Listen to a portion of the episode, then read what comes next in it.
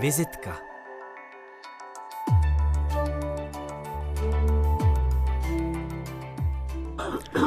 Pochází z Prahy, ale 25 let žil ve Švédsku, kam jeho rodina po sovětské invazi do Československa v roce 1968 emigrovala. Na severu Evropy se postupně vypracoval v uznávaného operního režiséra. Po roce 1989 se začal vracet také do Čech.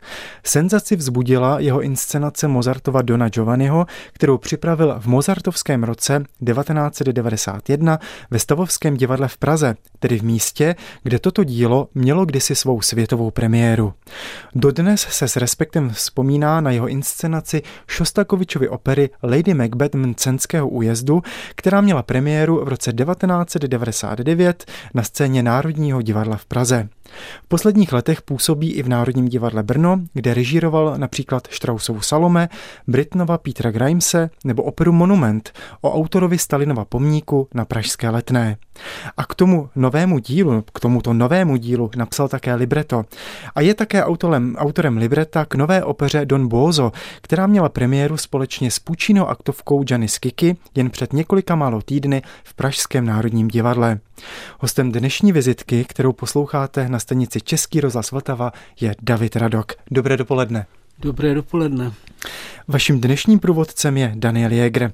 Vizitku vysíláme živě, pokud tedy budete mít, milí posluchači, na pana Radoka nějaký dotaz, neváhejte a pište nám na e-mailovou adresu vizitka.rozhlas.cz. Don Bozo a Janis Kiki, tímto operním dvojákem, jste se, pane Radoku, po 23 letech vrátil na pražskou operní scénu. Co vás přimělo k tomu, že jste nabídku z Národního divadla přijal? No já bydlím v Praze a e, po e, mnoha letech cestování tak e, by bylo, bylo dobré, že jsem mohl bydlet doma a chodit do divadla, mhm. jezdit tramvají do divadla a potom se vracet domů k mé ženě, k mému psu a do, mé, do, do mého bytu.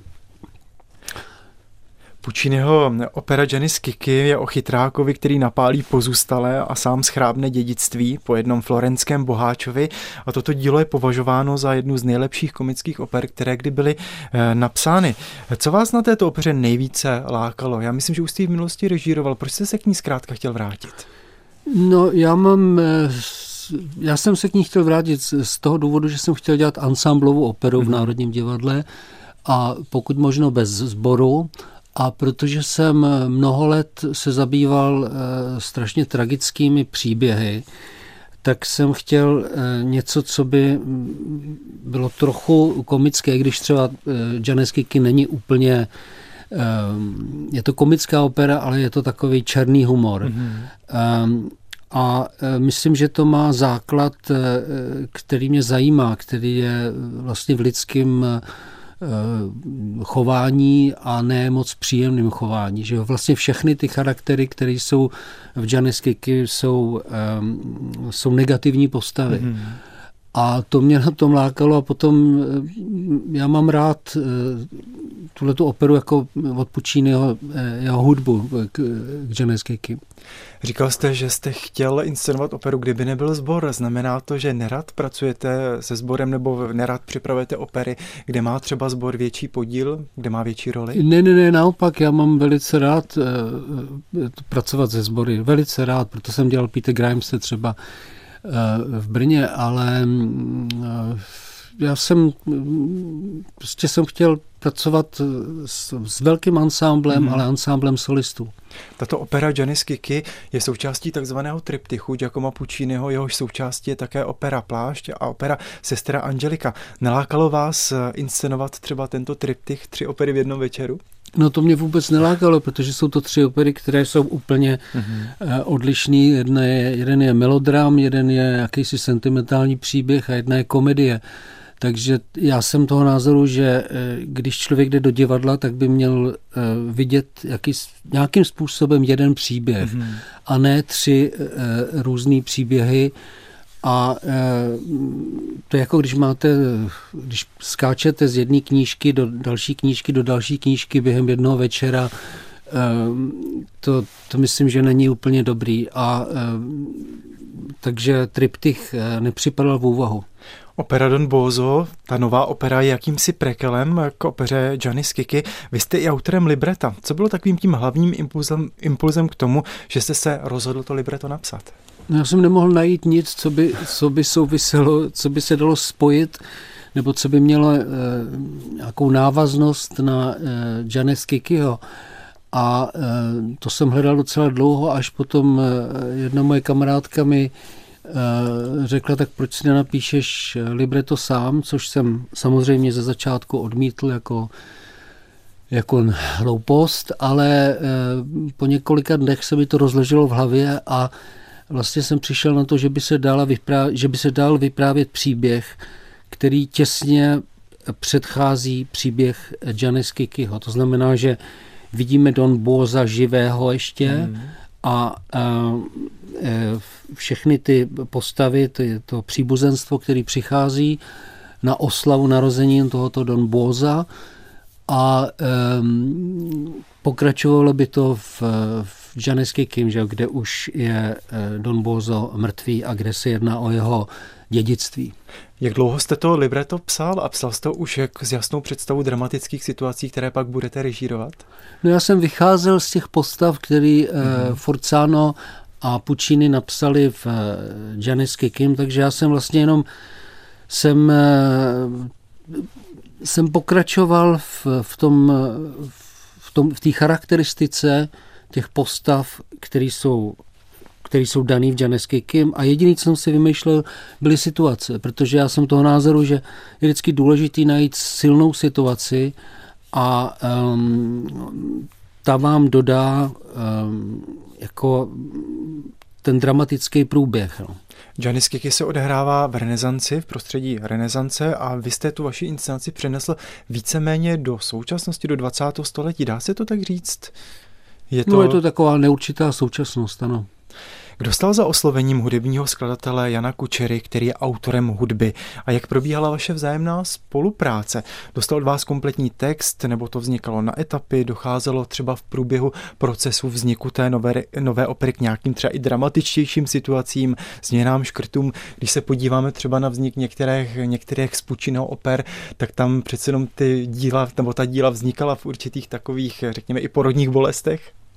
No já jsem oslovil Honzu Kučeru, protože eh, on má eh, tu schopnost, jednak je velice dobrý melodik, nebo eh, má smysl pro, má schopnost stavět do, dobrou melodickou linku. Za prvé, za druhý je, je dobrý instrumentátor, a e, potom ještě jedna věc je důležitá, že e, tam musela být nějaká návaznost Eh, na Pucciniho. Tam musel být nějaký společný jmenovatel, protože všechny ty postavy, které účinkují v té první části, účinkují taky v druhé části. Je to, všechno se odehrává v jednom prostředí ve stejné době. To znamená, že já jsem nemohl eh, se obrátit na nějakého eh, skladatele, který by třeba napsal, já nevím, minimalistickou hudbu nebo atonální hudbu nebo něco, co by vůbec ne, nenavazovalo na ty postavy, protože ty postavy se vlastně přenášejí z té první části do té druhé části.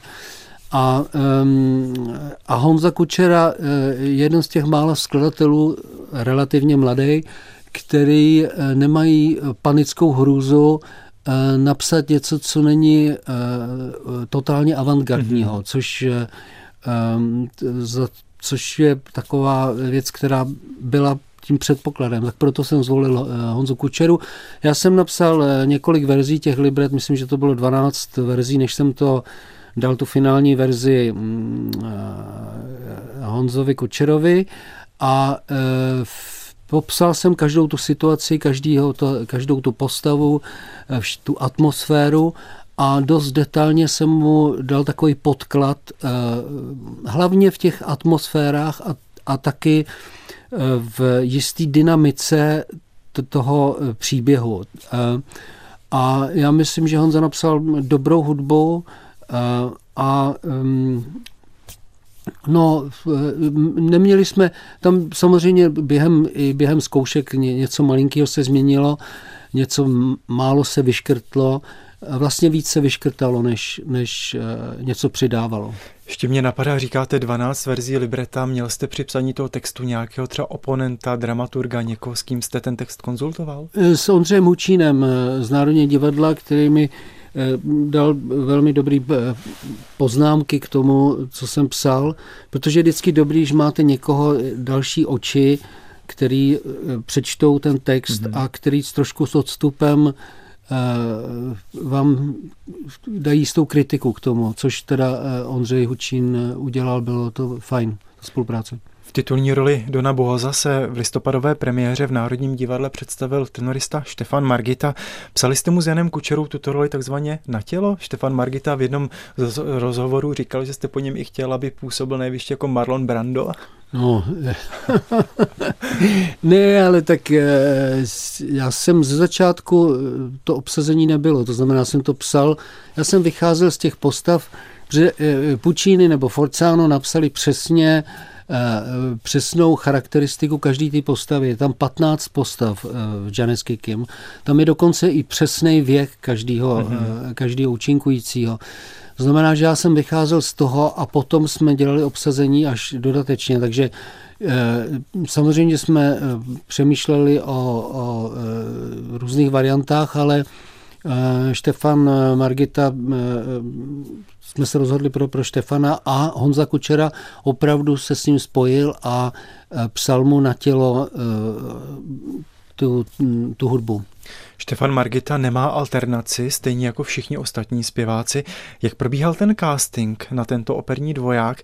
Kdo měl hlavní slovo ve výběru solistů, jestli jste to byl vy, anebo i dirigent celého projektu Giancarlo Andretta, se kterým pravidelně spolupracujete? Myslím, že už 20 let se datuje ano, ta vaše spolupráce. Ano, ano.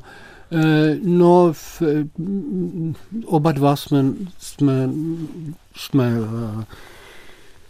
e, o tom přemýšleli, ano.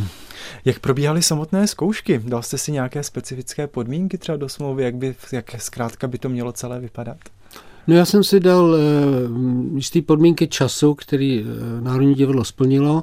Pak jsem si dal teda času na zkušebně a na, na jevišti, protože když děláte něco úplně nového, tak, uh, tak nevíte úplně přesně, co jak uh, dlouho bude trvat. Mimo to já jsem pracoval uh, s polovinou zpěváků jsem je nikdy neznal, nikdy jsem s nimi nespolupracoval, to znamená, že vy nevíte, jak dlouho to bude trvat a proto jsem tam měl jistou rezervu. My bychom to bývá stačili udělat o týden dřív určitě, ale, mm, ale mm, já jsem jistý čas jsem prostě potřeboval, protože nový dílo vyžaduje eh, trošku víc času než, než eh, standard. Pro tuto dvojinscenaci Don Bozo, Janis Kiki, jste i sám navrhl scénu. Jak často se na svých inscenacích podílíte i v roli výtvarníka? E, občas. Občas, když, když, si to, když je to tak jednoduchý, že si na to troufnu. Protože já nejsem samozřejmě žádný profesionální scenograf, ale já nevím, takových 10, eh, možná 15 inscenací jsem si dělal scenografii, ale vždycky si dělám jenom ty věci, na které eh, si myslím, že stačím.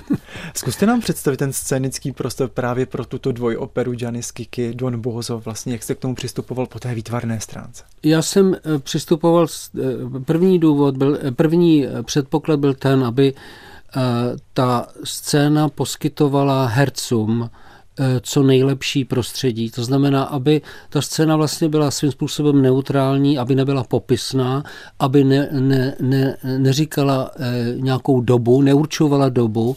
To znamená, tam nejsou žádné prvky, které by dali eh, někam umístit a aby byla akusticky dobrá a aby měla ten správný prostor, tu správnou velikost, ani moc velká, ani úplně malá, a e, aby to působilo tak, že, že to má jistou e, jistý bohatství tam existuje a to, to bohatství je tam jenom e, symbolicky naznačeno svojí výškou a některýma zlatýma prvkama, které jsou v té inscenaci. Jinak je to úplně neutrální prostor, a, který vlastně nemá nic přímo říkat divákovi. Ta inscenace měla premiéru v listopadu. Byl jste s výsledkem spokojen? Ale tak podívejte si, člověk nikdy není spokojen. Jako já jsem, já nevím, kolik jsem možná udělal 100, 120 inscenací v mém životě. Vždycky usiluju o to, aby aby to bylo perfektní, aby to bylo to nejlepší, co jsem kdy udělal a někdy se mi to nepovede. Že jo? Takže e, někdy se to povede líp, někdy se to povede míň, ale Eh, ten cíl je eh, udělat perfektní představení, akorát, že za těch 45 eh, let, co to dělám, se mi to ještě nikdy úplně nepodařilo. Na, tuto, produk- na tuto produkci vyšla řada kritik. Čtete kritiky, jsou pro vás důležité? Ale jo, čtu, já čtu a dokonce jsem, paní Hrdinová mě napsala velice dobrou kritiku, protože mě upozornila na jednu věc, o který jsem Eh, která se mi nikdy pořádně nelíbila, že jak jsem ji udělal. A eh, pokud budu mít eh, šanci na jaře mít pár zkoušek, tak tam změním některé věci, na které mě ona upozornila. Co to konkrétně bylo, jestli se můžu zeptat? To byla ta, ta poslední scéna, kdy uh, uh, Janes Kiki předstírá, že je, um, uh, že je Don Bozo, ale vlastně předstírá to jen na půl, protože ta dohoda je um, určena skorumpovaným uh, notářem, a, ale není to, není to tam jasně, uh, ode mě to není scénicky dobře udělaný. A uh, takže jsem byl rád, že mi vlastně v,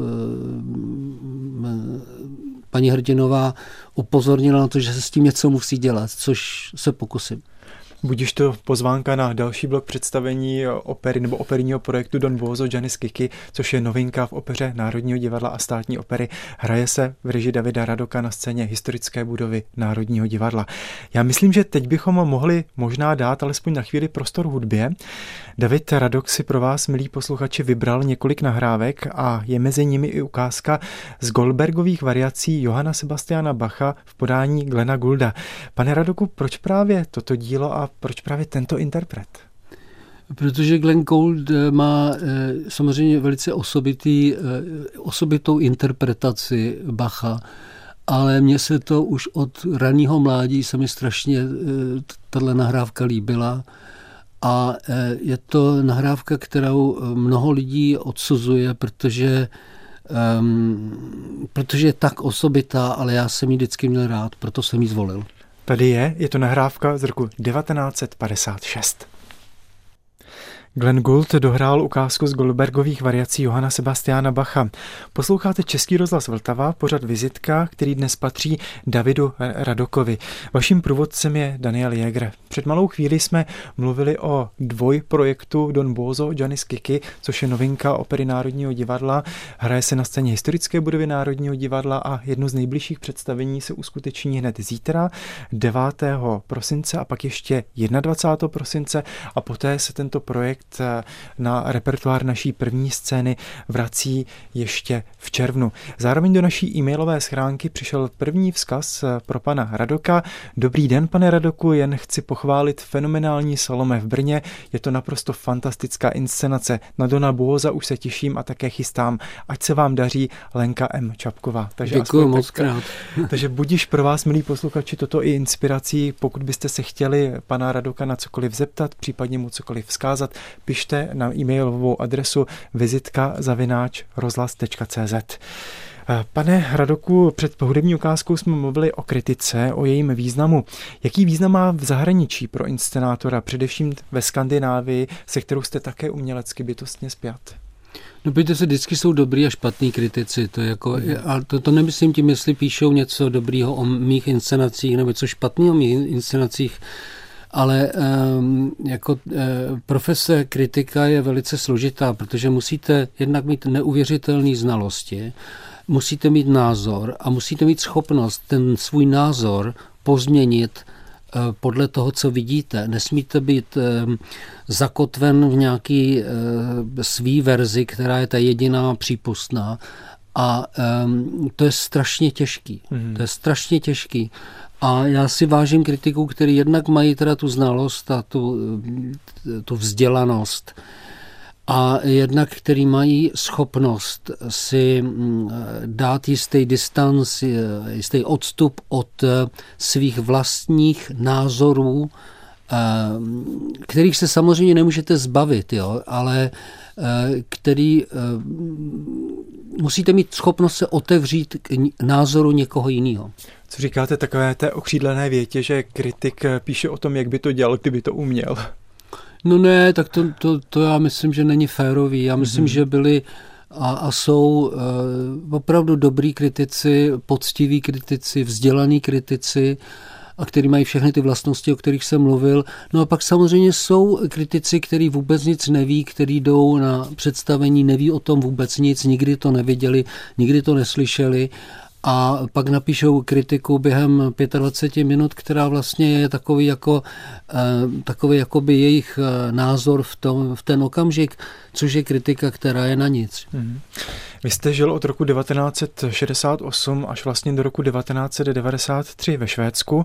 Odešel jste tam společně s rodiči a sestrou týden po invazi vojsk Varšavské smlouvy do Československa. Váš otec, významný režisér a zakladatel Laterny Magiky Alfred Radok, tam byl tehdy pozván k pohostinské reži. Vám tehdy bylo 14 let. Jaké to bylo pro kluka, vlastně teenagera, začít úplně nový život v úplně nové zemi? No to je um, radikální změna. Hmm. A eh, já myslím, že tak do těch 14-15 let je to relativně lehčí než pro lidi, kteří jsou starší. Že? Pro moje rodiče to bylo podstatně těžší. Eh, samozřejmě jste hozen do úplně nové společnosti, do úplně neznámého jazyka. Eh, všechno, na čem stavil váš dosavadní život, je, je změněný a vlastně se musíte začít orientovat v, v úplně jiném prostředí, co se týče lidí, eh, vizuálních věcí. A eh, jako emigrace není, není lehká mhm. samozřejmě, ale já myslím, že samozřejmě nějaký následky, jak říká moje žena, tam byly, ale, ale eh, myslím, že ty následky u mě nebyly tak nějak fatální úplně. V tomto věku se mladý člověk musí pomalu zaobírat vlastní budoucností, výběrem třeba střední školy, budoucí profese. K čemu jste tehdy inklinoval vy? Byl jste studijní typ? Já jsem rozhodně nebyl studijní typ. Já jsem byl velice špatný ve škole a Vlastně nic jsem pořádně neuměl, takže jsem měl ohromný štěstí, že jsem se uchytil v divadle a e, že jsem pak mohl vlastně nějak e, sám sobě dokázat, že trochu něco umím, e, protože jsem vlastně všude jsem byl, ve všem jsem byl špatný ve škole. Takže to, že jsem, když jsem začal režírovat, tak vlastně to nebylo, abych ukázal ostatním, že jsem schopný režisér, ale abych dokázal sám sobě, že mám nějaký místo v té společnosti. Jaký jste vlastně měli vztah s vaším otcem? Byl pro vás inspirací? No, můj táta umřel, když mě bylo 22 let a e, já jsem vlastně do té doby jsem se moc e, o divadlo nezajímal, e, nebo jsem nikdy nemyslel, že se s tím budu seriózně zabývat. Ale eh, samozřejmě, že, že otec, každý otec je inspirací a eh, já myslím, že ta, ta rodinná atmosféra vám dává do života nějaký signály ehm, a jisté hodnoty, kterým se držíte, možná ne v tom věku těch, já nevím, eh, jako úplně malý dítě, ale když člověk dospěje, tak, tak přebírá ty hodnoty těch svých rodičů. Bylo výhodou nebo nevýhodou, že jste byl synem slavného otce? No, ve Švédsku tátu nikdo neznal hmm. vlastně, takže já jsem měl tu vlastně výhodu, že mě nikdo neporovnával s mým tátou, což eh, by asi pro mě bylo, kdybych byl býval, eh, začínal v Československu, tak by to bylo podstatně těžší, nebo možná bych ani tuhle tu profesi nechtěl dělat, jo, protože vyrovnávat se, srovnávat se se svým tátou by mm, bylo, no, bylo by to složitý.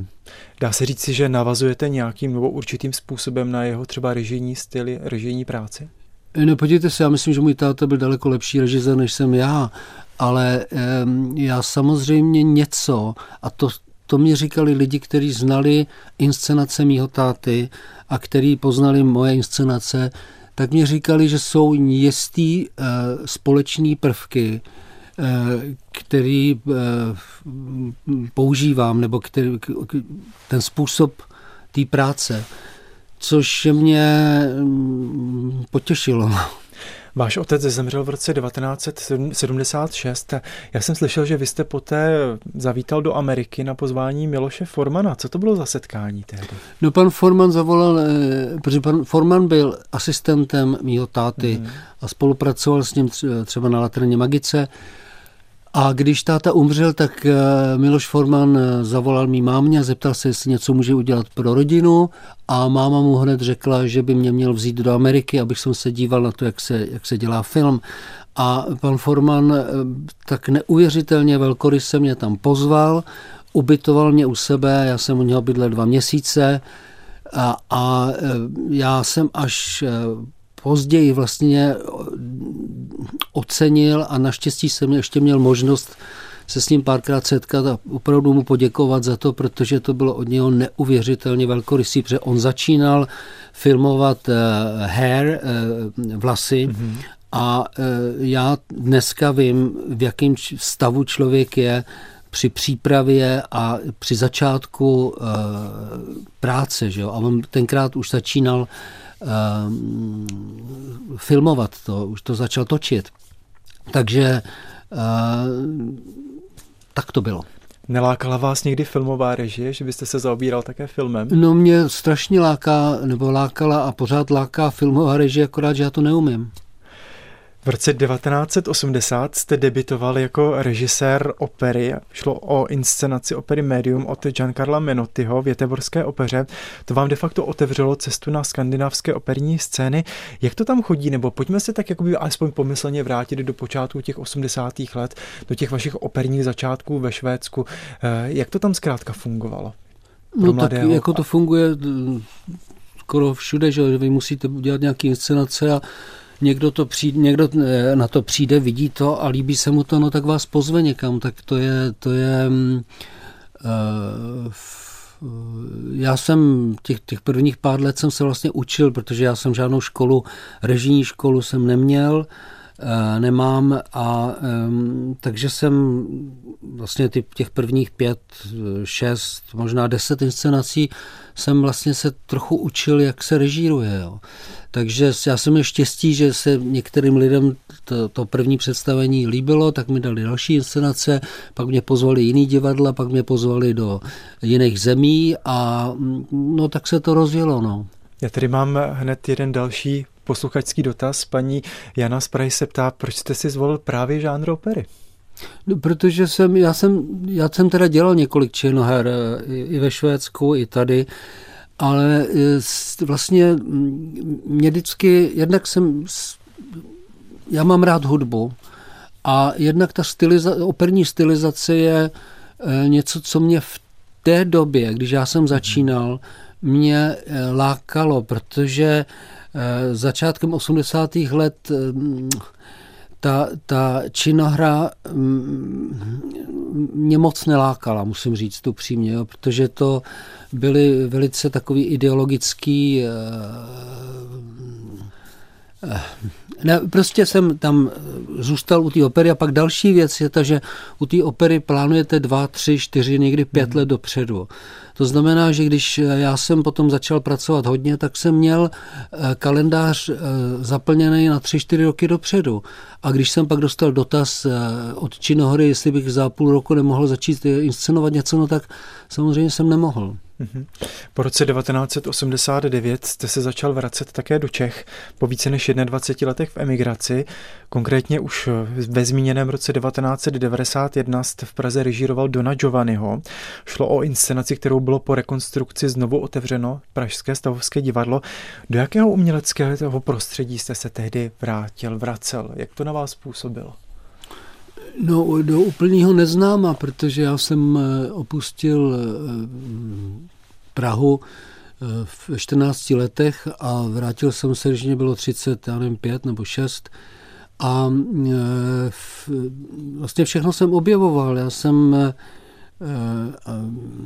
a ta nabídka pracovat na Don, Don Giovannim byla, byla lákavá, protože já jsem vždycky tuto operu chtěl dělat a nějak jsem nedostal žádnou nabídku na, na Dona Giovanniho a mm, tak a Stavovský divadlo, že pracovat v divadle, kde, kde Don Giovanni měl premiéru a být v Praze a to, pro mě to bylo všechno nový a, a zajímavý, vzrušující. Ve Stavovském divadle jste poté režíroval například ještě Mozartovou kouzelnou flétnu v Národním divadle Bergova Vojcka, to bylo koprodukční představení se Švédskem a už v úvodu zmíněnou Lady Macbeth Mcenského újezdu Dmitrie Šostakoviče, se kterou jste dostal i cenu, která je pojmenovaná po vašem otci. To je svým způsobem symbolické. Tehdy vlastně před těmi 23 lety se o tom psalo jako o vašem eh, režijním vrcholu, přestože ta inscenace se hrála poměrně krátce, tuším, že zaznamenala v úvozovkách jenom pouhých 13 repríz. Považoval jste to nebo považujete to je za jeden svých eh, třeba operních vrcholů, tak jak se o tom tehdy a vlastně i dnes zpětně hovoří? No, já jsem, eh, já znám dvě opery eh, velice dobře. Jedna je Šostakovič Lady Macbeth Senský újezdu a Peter Gramse. Já jsem Lady Macbeth dělal ve Švédsku, v Dánsku,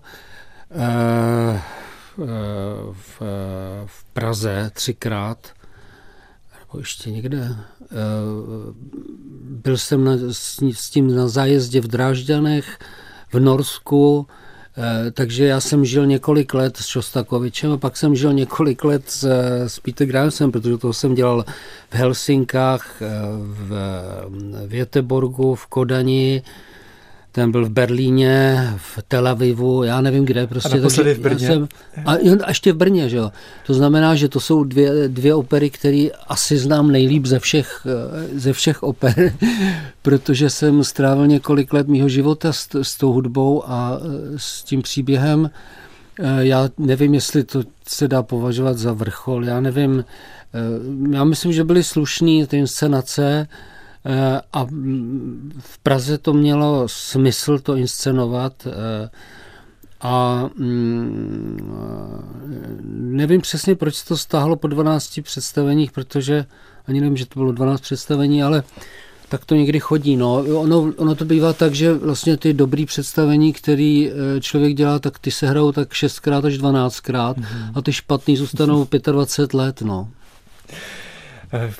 Když jste připravoval ten dvoják Don Bozo Janis Kiki, tak vlastně úplně shodou okolností se v té době připravovala také nová inscenace této opery Lady Macbeth Cenského újezdu na scéně státní opery, ovšem v režii Martina Čičváka, takže já v tom vidím určitou symboliku, že vlastně v té době se to dílo vrací byť v, jiné, eh, v jiném pojetí na scénu na Národního divadla, potažmo tedy státní opery. Eh, viděl jste tu inscenaci nebo, nebo sledujete vlastně i operní projekty vašich kolegů, režisérů, chodíte do divadla na operu, co vás třeba no, případně no, zaujalo? Podívejte se, to je strašně složitý. Já jsem viděl kousek eh, eh, já nechci kritizovat eh, kolegu, ale rozumíte, když, když se zabýváte, já nevím, čtyři roky nebo pět let vašeho života Šostakovičem, když prostě jsem to spolupracoval, já nevím, s deseti, patnácti různými dirigenty. To znamená, že tam, tam každý, každou celý to znáte, tak je strašně těžký, jak jsem mluvil o těch kriticích, jo, tak je strašně těžký eh, já se k tomu nechci vyjadřovat, mm-hmm. se, promiňte, ale fakt mm-hmm. ne, ne. My si tady celou dobu povídáme o opeře. V jednom z rozhovorů jste ale řekl, že vaší velkou láskou je kapela Beatles.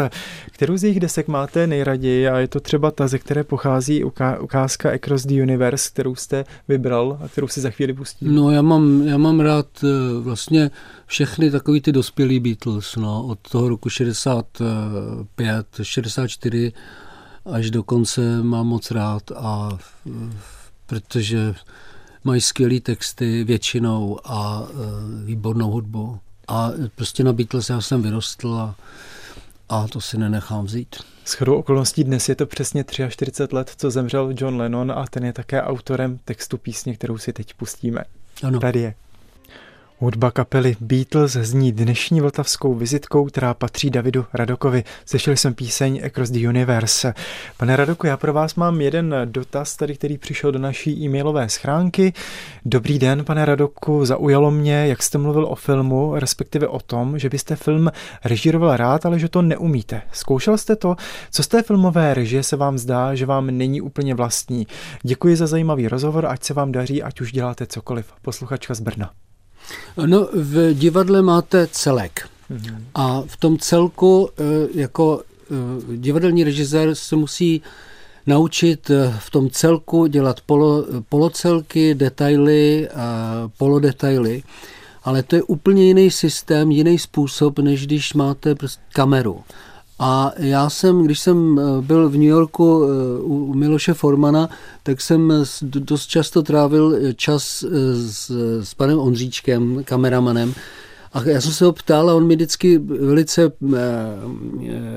se pokoušel vysvětlit velice trpělivě, jsem mi pokoušel vysvětlit objektivy a kameru, a, ale já jsem to pochopil teoreticky, ale, ale ne úplně jako prostě já, já bych to neuměl. Já, prostě já nevím, eh, já bych strašně rád samozřejmě dělal film, protože když, když ve filmu zachytíte okamžik, který je dobrý, tak ho už nemusíte opakovat. Mm. Když to v tom divadle se musíte naučit to opakování, který vlastně vyžaduje jistou, jistou improvizaci, jistou volnost, ale zároveň neuvěřitelnou eh, svázanost. Jo. Co třeba filmové zpracování, některé opery, případně přenos vaší inscenace? Nalákalo vás něco takového? Eh, ne, ale tak eh, ně, některé ty eh, inscenace, které byly sfilmované, které jsem dělal, jsou do, moc dobrý, jo, takže já, v, ale já se do toho nemůžu míchat, protože opravdu když to někdo umí, tak, tak to umí, já to neumím. Mm-hmm. Pojďme se teď eh, zaměřit na Brno, kam jste, eh, nebo kde se v poslední době poměrně často vyskytujete jako režisér. Slyšel jsem i hlasy, že dáváte Brnu přednost před Prahou. Nevím, jestli je to pravda nebo není. V Brně jste připravil eh, několik projektů v koprodukci s Jeteborskou operou. Jste tam uvedl Janáčkovu věc Makropulos, pak Šembergovo očekávání společně s Bartolkovým Modrovousovým hradem. Podobně v jednom večeru také tři fragmenty z Želiety Bohuslava Martinů společně s lidským hlasem. Poté jste tam uvedl operu Monument, která vznikla na vaše vlastní libretto, hudbu složil Marko Ivanovič, následoval již zmíněný Peter Grimes od Benjamina Bretna, Straussova Salome, teď připravujete Dvořákovu Rusalku, což už je poměrně slušný výčet operních projektů. Čím vám Brno učarovalo, nebo proč zkrátka jste tam takhle svým způsobem zakotvil v posledních no, letech? se, Národní divadlo mě nabídlo různé projekty a vždycky z toho sešlo. Pražské národní Pražské divadlo. národní divadlo, ano. A já jsem už toho měl dost, protože jsem vždycky připravil nějaký projekt, jako třeba eh, s kolegiem 1704 s Václavem Luxem, jsem připravil Vivaldiho 300 let nehranou operu Arsildu a to, to objednalo Národní divadlo, pak to zrušilo. Bylo to nakonec v Bratislavě? Eh, Byl, pak se to udělalo v Bratislavě ve Francii. Eh, Národní divadlo zrušilo Mrtvej dům, který se měl dělat. Národní divadlo zrušilo Havlovu Havlovo odcházení, světovou premiéru. Já už jsem měl prostě těchto těch odmítání, těchto těch věcí dost. Jo. Mm. A e, vždycky, když se Národní divadlo se mnou spojilo, teda Národní divadlo v Praze se se mnou spojilo, tak vždycky to byl takový jako člověk na tom pracoval e, půl roku a pak, pak to šlo do prázdna. Takže já jsem vlastně docela rád přestal se o Národní divadlo v Praze zajímat. No a dostával jsem nabídky z, z Brna a já mám moc rád tu atmosféru v Brně, mám rád to divadlo, mám rád sbor, mám rád solisty, mám rád techniku, mám rád administrativu. Ty lidi, co to řídí, jsou strašně milí a strašně pracovitý. A e, pro mě je důležitý, když máte šéfa, který který se prostě mm, stará o tu vaši inscenaci, který vám chce pomoct, který, který na tom záleží. Já prostě, pro mě, pro koho pracuju, je taky důležitý a nejenom mm. kde pracuju. A ta, ta jako lidsky, eh, spolupráce, lidská spolupráce je pro mě velmi důležitá. Já prostě nemám rád eh, pracovat s nesympatickými, ne, nepříjemnými lidma. V Brně můžeme navštívit vaši inscenaci Salome, která je na repertoáru. Teď se vrací také Peter Grimes 13. a 15. prosince. Poslední, no. o dvě úplně poslední představení. Jak už jsem říkal, připravujete nebo budete připravovat v příštím kalendářním roce i Dvořákovu Rusalku. Půjde o projekt, který je takovým i příspěvkem k roku české hudby. Pokud se nemýlím, eh, jaká bude vaše Rusalka? Jak přistoupíte k tomuto dílu? Bude to pohádka nebo jak zkrátka budete vy osobně vnímat tento příběh, který je jeden z nejpopulárnějších z oblasti české opery? No, když mi dáte hodinu, tak vám to vysvětlím. ne, já, ne, tak eh, pár víte se, každá myšlenek. pohádka je, pojednává o lidech, mm-hmm. o lidských vlastnostech, o vztazích. Um, ať jsou to zvířátka, nebo žínky, nebo ježibaby, nebo vodníci, tak vždycky jsou to, uh, jsou to prototypy lidského chování. A ta, ten příběh je o lidech. To znamená, že uh, já žádný jezírka tam nebudou, hmm. bude tam voda, a bude tam, jak se to řekne, kapradí nebo rákos, hmm. to tam bude, ale nebudou tam žádný žádný vynořování se z jezírek tam nebude. Mhm. Děkuji. Já se teď eh, zaměřím na ty posluchačské dotazy. Mám jich tady několik na vás připravených, nebo pro vás připravených. Nejdříve pan Martin z Prahy se ptá, kdyby vám dnes někdo nabídl místo šéfa některého z českých operních domů, bylo by to pro vás lákavé, anebo co by zkrátka muselo stát zatím, abyste tuto nabídku přijal? Ale já bych nikdy nebyl dobrým šéfem. Já Proč? jsem dostal dvakrát eh, nabídky, jako seriózní nabídky, abych se stal šéfem, ale já jsem, když jsem o tom přemýšlel, já, nemá, já nejsem ten typ, já nemůžu dlouhodobě, roky po roky se starat o, o mm, eh, operní dům, protože já nemám trpělivost a, a mimo to já, já vydržím prostě pracovat intenzivně dva měsíce, zkoušet nebo šest týdnů nebo eh, nějakou omezenou dobu ale potom potřebuju eh, vypadnout, potom potřebuju mít svobodu, potřebuju někam pryč. Já bych nikdy nemohl se starat o, o protože když, když řídíte operní dům, tak se musíte starat nejenom o publikum, ale staráte se o všechny zaměstnance, což je, eh, musíte, musíte to umět. Já na to nemám vlohy ani umění. Pan Jiří z Českých Budějovic eh, se ptá, jestli jsou ještě nějaké tituly, ke kterým byste se postupně nebo v blízké budoucnosti rád vrátil a jak to zkrátka funguje, když eh, se k některému z těch titulů vracíte opakovaně, si zkrátka měníte, jak se zkrátka vyvíjí váš vztah ke konkrétnímu dílu, ke konkrétní opeře? Ono je to složité, protože eh, eh, jednak, když máte nějaký odstup, časový odstup, tak vlastně člověk změní trošičku názor na svět svým věkem. To znamená, že toho Grimese, kterého jsem dělal třeba ve Švédsku a v Dánsku, nebo ve Finsku, tak ty, ten, to není stejná inscenace, co jsem dělal v, eh, v Brně, protože eh, tam přece jenom byl odstup asi 20 let od těch, těchto těch třech inscenací předešlých. Ehm, a já některý, já se pokouším buď to udělat úplně jinak, jako třeba když jsem dělal, já jsem dělal Modrovou se dvakrát, Eh, a mm, po každý to bylo úplně jiný. Eh, některé ty inscenace vlastně mm, jsou si podobný, ale já se pokouším eh, tomu nějak něco, ne, že bych byl chytřejší nebo lepší, ale jenom prostě tím časovým odstupem, abych prostě nevytahoval ty staré režijní knížky a ne, nekopíroval sám sebe, protože to je ta nejhorší past pro stárnoucí režiséry. Mm-hmm. Teď dotaz z trošku jiného soudku. Paní Aneta se ptá, jestli se zkrátka pro vás něco nějak výrazně změnilo, nebo jestli vás nějak obohatilo, když jste se stal majitelem psa?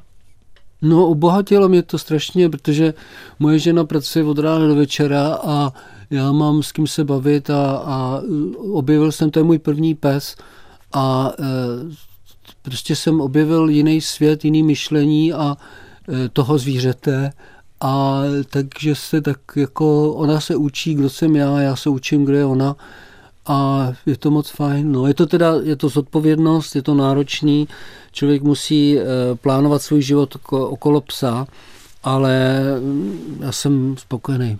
Mám pro vás teď dva brněnské dotazy. Paní Martina z, Brněn, z Brna se ptá, jestli vás někdy nelákal žánr operety. No, opereta, jako já jsem strašně rád chodil do Karlína začátkem 90. let, protože tam byla neuvěřitelná atmosféra, ale opereta, rozumíte, když na něčem pracujete, tak na tom pracujete třeba rok nebo dva roky a zabývat se dva roky operetní hudbou, já opravdu to není úplně můj šálek čaje. Kdyby to člověk mohl dělat jako za týden, tak, mm-hmm. tak ano, ale eh, dva roky poslouchat, ves, eh, jak se říká, ne, veselá vdova, jo, veselá vdova, ano, to bych nechtěl. No. Pan Vladimír Fuchs by se vás chtěl zeptat na brněnskou inscenaci Petra Grimese. Eh, v loňské sezóně se to vůbec nehrálo, až zase letos. Je to prý vázáno na hlavního představitele. Opravdu je to tak pevně svázané s jedním konkrétním zpěvákem, v tomto případě s Joachimem Beckstremem? Nemohl to případně nastudovat někdo jiný?